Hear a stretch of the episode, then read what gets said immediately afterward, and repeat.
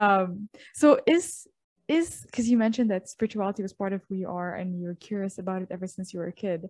Um, Mhm. how has your definition of spirituality changed since you've been as as a kid and as you've grown? Oh gosh, that's a really um, hard question to Mm, answer. I think as I've matured, I've realized that it's actually a daily practice that I have to commit to mm, and um, and take action on. Uh, whereas as a child, it sort of just um, took control of me, and I wasn't sure kind of how to how to manage it. But um, yeah, it's a daily practice, and which kind of leads me to wanting to talk not so much about me and my story, but but highly sensitive people and mm, and I think spirituality and a daily practice of self-care or a daily mm, spiritual practice is so important for highly sensitive people mm, to um, to become self-aware of who they are. It's like mm, kind of like that day in San Francisco. What are you thinking? What are you feeling? What are your needs? How is that different from mainstream? How are your values different from the ones that you internalized from a culture that maybe mm, didn't understand who you were? mm. So um, we HSPs are 15 to 20% of the population. So before you go on with this, sorry to interrupt yeah, you. Can you can you sure. just can you just define what HSP is so people know? Yeah. Briefly, my brief definition it's 15 to 20% of the human population, and we're also found in over 100 other species. And we have inherited a genetic trait um, called the academic term is sensory processing sensitivity, which Mm, just means that our nervous system is more finely tuned to our environment. So that means that we respond, usually emotionally, um, to our environment, whether it be positive or negative. mm, And uh, we have research has shown that our prefrontal cortex uh, is more active than the other 80% of the population. mm, And Elaine Aron has coined a term called DOES, which shows that we highly sensitive people have four, four characteristics in common. Although there's 1.6 billion of us in the mm, world, and I want to make it really clear how different we all are because our personalities manifest from our family of origin and from so many different variables our education level mm, um, our culture where we were born etc but this DOES is, stands for depth of processing our prefrontal cortex is more activated so we think deeply and broadly and long mm, about issues in our life about how the world is going about who am i where do i belong why is this happening in the world really explained me as a child with my big why questions, my big existential why questions. It was my it was my prefrontal cortex. Yeah. Yeah. And then unfortunately that can often lead to the only negative thing about highly sensitive people, which is overstimulation. Our nervous system gets more overstimulated at a Mm, much quicker rate than the other 80%. mm, So we have to be really aware and cognizant of, of that happening and and mm, and utilize tools and strategies to get us back into a more calmer flow state of of mm, being. And then the other one is uh, DOES. We HSPs have a great deal of emotional responsiveness, intensity, sometimes reactivity, and a great deal of empathy. mm, Uh, research has shown that our mirror neurons are more activated than the other 80%. So mm, that's why we can generally empathize with another person's mood or even sometimes uh, pick up on another person's mood. And then the final thing is sensitive to subtleties, and that it's just being aware of the many nuances in our environment, whether that be uh, me looking at this room I'm in or out the window at the mountains, or just being aware of nuances, temperature changes. Um, some people kind of sometimes erroneously think that we're sensitive to, to light, sound, Yeah. Which we can be. mhm, However, we can't confuse that with misophonia or hyperacusis, which is a, a- an acutely uh, sensitivity, painful sensitivity to sound.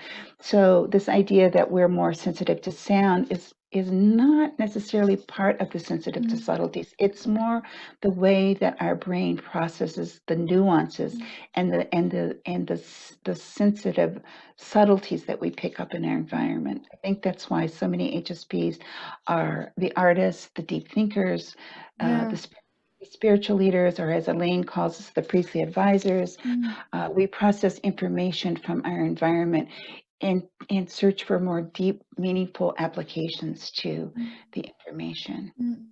So some people who say they're sensitive to noise, for example, think nothing about going to a concert that is blaring. Yeah. For Yeah. for me, going to a concert, I do have to sit on the side. i generally take earplugs. It's much too loud. But Yeah. um, anyway, so that's kind of a, a Yeah. interesting thing to differentiate. It, yeah, it's genetic. It's genetic. It's passed down and it's genetic. And and why is that there we're only 15 to 20 percent? Mm. Um, Elaine has said that we that it's an evolutionary uh, benefit that only 15 to 20 percent of the population. It's a Mm. survival strategy, so that if if, if 100 percent of the people had it, it wouldn't be a survival strategy. Like Mm. studies have shown that fruit flies, for example, Mm. fruit flies. Um, in a test, they were um, given this new food in this cage. So um, there were a certain percentage of the fruit flies who paused to check. They didn't rush into this new food, which was a trap, actually. Mm. They watched the other 80% of the fruit flies rushing in without thinking, and they were trapped. So Mm. it's, you know, our evolutionary survival strategy is that we pause to check, that we think deeper about consequences before Mm. we act, which is why I think we're so needed in the world right now. Mm. Um, and um, So how do we navigate through life? Because it's like it can really get overwhelming sensing other people's energy, sensing because it's like you're in a, you're in a room and people's emotions trigger you. You sense yes, the light, the sound, and you get distracted easily, so consumed in other people's thoughts that you believe that they're yours. Um, so is it like you have to protect yourself every time you go out? Like, what do you do? yeah, I think protect is a good word. I also think prevention is really important, being aware of what's coming up in your day. Mm, Um, every morning, I kind of imagine myself climbing up on this tower and looking out into the land and thinking, okay, what's coming my way today? What kind of energies? What kind of people? yeah. What kind of challenges? What kind of challenges that may trigger some of my unhealed wounds? So Mm, just being aware and pre- and preventing as much as I can overstimulation, but also being very aware of one of the biggest challenges for highly sensitive people. And then we're going to move into the empath. There's a difference between highly sensitive people and Yes. empaths. Empaths are, um, especially when they are unaware, they truly cannot tell where they end and someone else begins. Where Mm, yes. you know what someone else is feeling, it becomes what they're feeling, and so that that's not necessarily the HSP. We're aware of moods and we can be affected by them, but most of us have a distinct awareness. And this is a question to ask yourself: if your mood suddenly changes Mm, um, to say, is this emotion mine or someone else's? mm, So again, when you're in that environment of light, sound, noise, moods, energies, and, and you don't have you you have to be there, you don't have a choice. Uh, it's very important to be aware of what I call your optimal level of stimulation. So mm, for me, that means oh, maybe I need to excuse myself and take a walk. Maybe I need to go into a bathroom stall and do some breathing exercises to get mm, back to my center so that mm, I can enter this this chaotic scene more as an observer and saying, I'm observing this chaotic scene. I'm mm, observing the energy that feels unpleasant over here. I'm observing um, I'm hearing and observing the loud music, but I, I'm again this practice of trying to observe from my center of who I am and and and what I need. And often what I need sometimes is to leave early. Mm. And some and sometimes to to choose very carefully about where I go, who I'm with, and what I do. Um, And um, do you believe that people who are uh, not HSP can understand people who are highly sensitive? oh, I would love to think that yes, they could and they should and they can and they are, but I don't think that's true. Yeah. yeah. I agree. yeah. I think I think they can if they choose to. If Yeah. they choose to open up and Yes. move past their often black and white rigid thinking Yeah. and open themselves up to possibilities and to honoring diversity, I think they can. Now, will they do that? Some Mm, do, some don't. mm. Uh, So, how is like, can you explain your life? Because you mentioned like um your your life kind of shifted away when you moved at the age of 22 when you were kind of independent i sensed uh, and in mhm, your own journey and detached from like your family and your restri- like your restricted mindset of what you believed reality is why mhm. why is it hard to live with people who are um not highly Mm. sensitive why is it difficult I think it's only difficult if the environment is rigid. Mm, If the if the if the environment is a closed system and mm, rigid, meaning that there are expected ways to think, act, and be, mm, and a value system that one is expected to adhere mm, to, it's mm, different. It's it is very very mm. difficult and very painful, and yeah. and and that's where I think many HSPs get this deep wounding of they don't belong, yeah. and and they don't belong because they I'm not sure that they've realized that oh this rigid environment is expecting me to be um, fit into a round a round square when I'm Mm, actually I, I mean a square peg when I'm actually round. And mm, so once we start realizing that oh this environment is just not who I am, mm, um, then we can again try to become an observer. And again, this is not easy and it's a, often a lifelong yeah journey. But I think environments which are open, more open, which allows for more healthy exchange of ideas and feelings and Mm, needs, where someone can say what they truly think and feel mm, and will be heard mm, with empathy and respect, and where conflict is like, oh, we have a conflict. Let's see how we can best resolve it so that everybody wins. mm, And an environment which says, you know, you can be you and I can be me, and we don't have to be alike, but we can honor our differences. mm. So, you know, I, I think when we live in open environments, um, it's not so difficult to be an HSP if we can advocate for our own needs and Mm, and and you know it goes both ways too to respect other people who aren't like us uh, but again for me to thrive i have to have an open environment yeah. which is res- respectful of the diversity of thought feeling and need. Yeah, yeah.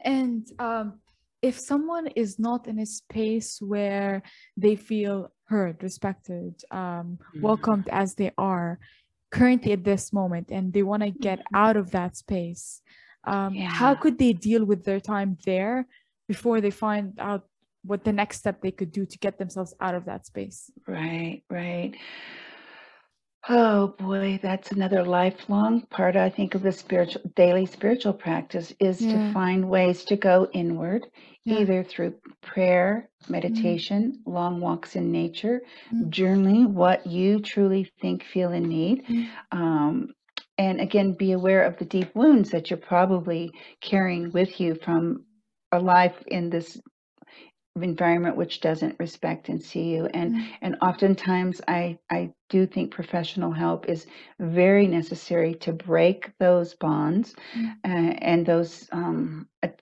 attachments which may not be as supportive as we need. Mm, um, and if you can't do that again just this daily time with yourself alone and if mm, you can find another highly sensitive person mm. um, the internet is full of all, and social media offers all kinds of Yeah. uh, ways to connect with other highly sensitive people. Mm. And what is your difference between prayer and meditation for you? Yeah, prayer, there's all kinds of prayers if you study different religions, and there's contemplative prayer, which I really enjoy um, in going into nature, sort of contemplative prayer. And it's where I just sort of um, experience um, maybe not even verbally, but just releasing any thoughts or worries or questions it kind of goes back to my childhood about you know the big whys or like you know and then just sort of expecting and waiting for some sort of of response or some sort of answer or some sort of wisdom. Mm, and i especially gain a lot of that when i go into nature. Mm, i always go not always but many times going into nature with a question or a concern and i I seek wisdom from nature, and I mm, usually I usually very much uh, get some sort of wisdom that mm, can carry me to the next step. mm, Whereas I think meditation, there's again all kinds of meditation. Transcendental meditation is one, and that's just you know a meditation where you try to clear your mind and you of all thoughts and worries and mm. concerns, and you just you meditate and and it, it's a practice of clearing your mind Yeah. um, there's other meditations where you um, get in touch with your bodily sensations and release, you know, tension in your body. Um, mm, so mm, again, I think um, it depends on what you're you're seeking. And when you mentioned you go into nature and you get some wisdom, hmm um, do you think you are the one who comes up with this with this wisdom? Like, is your brain created because you're in that state, or do you believe that there's a Yeah, higher power that kind of guides you? What are your thoughts on that? yeah. Oh, thanks for asking that question because uh, part of my retreats that I do, I always offer this um, day or experience called Nature as Teacher and Healer. Mm, And it's where we use, uh, it's perfect for we HSPs because it's our, we use our sensitive to subtleties where we mm, um, we um, tune into what are we seeing, what are we smelling, what are we hearing, what are we um, sensing, what what Im- memories do we have, and so it's this process of going into nature and following your attraction. And so, for example, let's say I see this beautiful tree and I follow my attraction. And when you get to a place of following your attraction, the question you ask is, Am I welcome here? So let's say that a bird sings. That's a mm, sign that I'm welcome here. Let's say that suddenly a cold breeze comes or the wind blows really harshly, and it's a sign to me that no, I'm not welcome here. So I keep looking for the place that I'm welcome. mm, And so you take your concern there, and um, and to me, nature and God, a higher self, are kind of all the same for me. Um, and so here's a brief story about one of my nature as teacher and healer experiences. I my my concern that I went into nature with was I was feeling totally overburdened, totally overwhelmed, totally uh, kind of burnt out. Yeah. And I, I did my, you know, I found my place that said I'm welcome. I I spent time letting images and f- memories and feelings and everything come to me and and I was thinking, okay, so it's not going to work this time because nothing was coming to me. And um, just before the timer went out to come back to the group, I just happened to look down at the ground and there was these ants and they were carrying this huge for them stick log. I'm sure it was for them.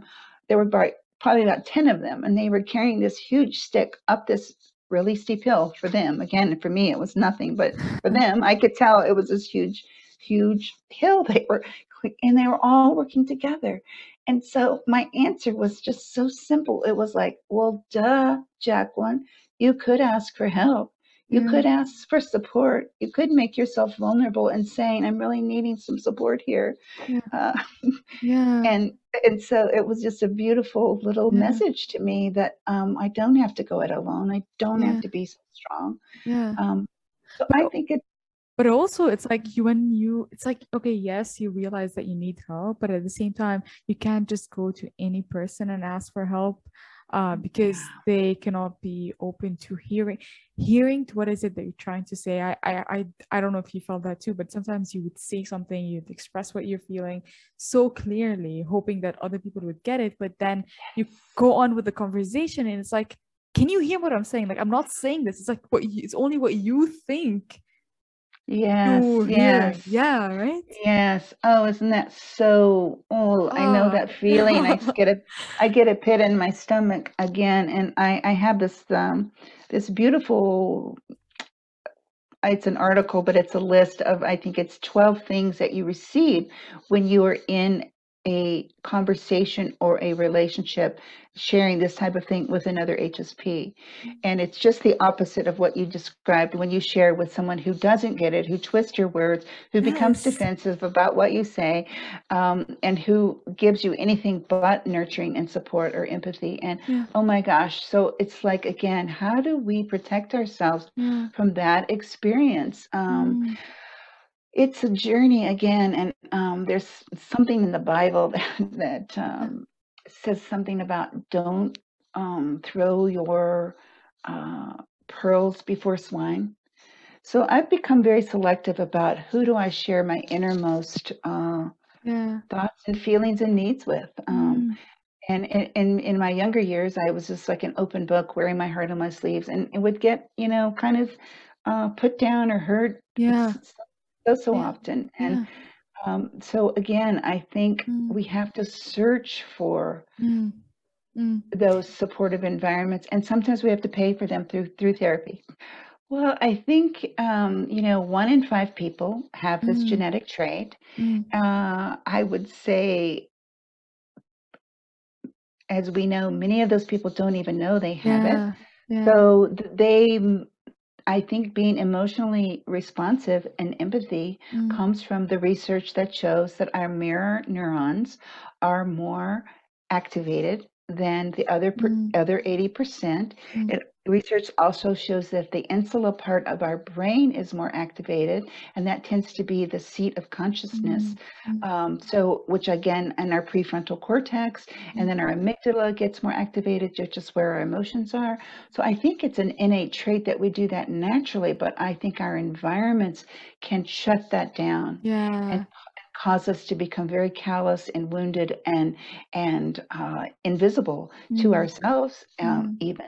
And that's Yeah. why I think it's very much sort of like coming out um, as a highly sensitive person. For many people, it is like coming out. Mm, mm, mm. Um, And what are your thoughts about high sensitive people and marriage?